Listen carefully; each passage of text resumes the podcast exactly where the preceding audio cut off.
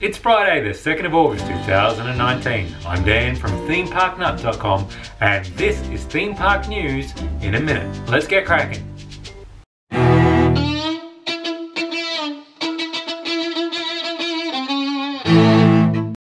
Timer starts.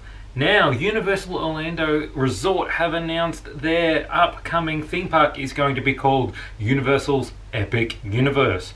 No opening date nor lands were confirmed at the announcement uh, of the new park, which was is to be built, as rumored, on the new parcel of land purchased by Universal just south of their current resort.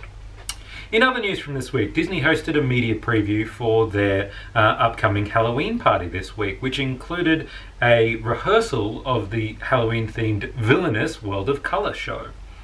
Universal filed a trademark application for the name Velocicoaster this week, uh, which seems like an obvious name for the Velociraptor themed roller coaster that's being built at Islands of Adventure. Um, Busch Gardens Williamsburg have announced their new roller coaster for 2020 will be named Pantheon and will be themed to five Roman gods. There's been a settlement between Resorts World's Genting and.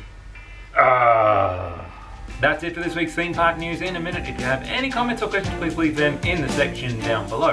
We'll be back on Sunday with a reaction to the Epic Universe announcement um, press conference. So tune in for that. In the meantime, you can check us out on Twitter at Theme Park ThemeParkNut, on Instagram, ThemeParkNut Insta, or our blog, themeparknut.com. Don't forget to subscribe. And until next time, cheers.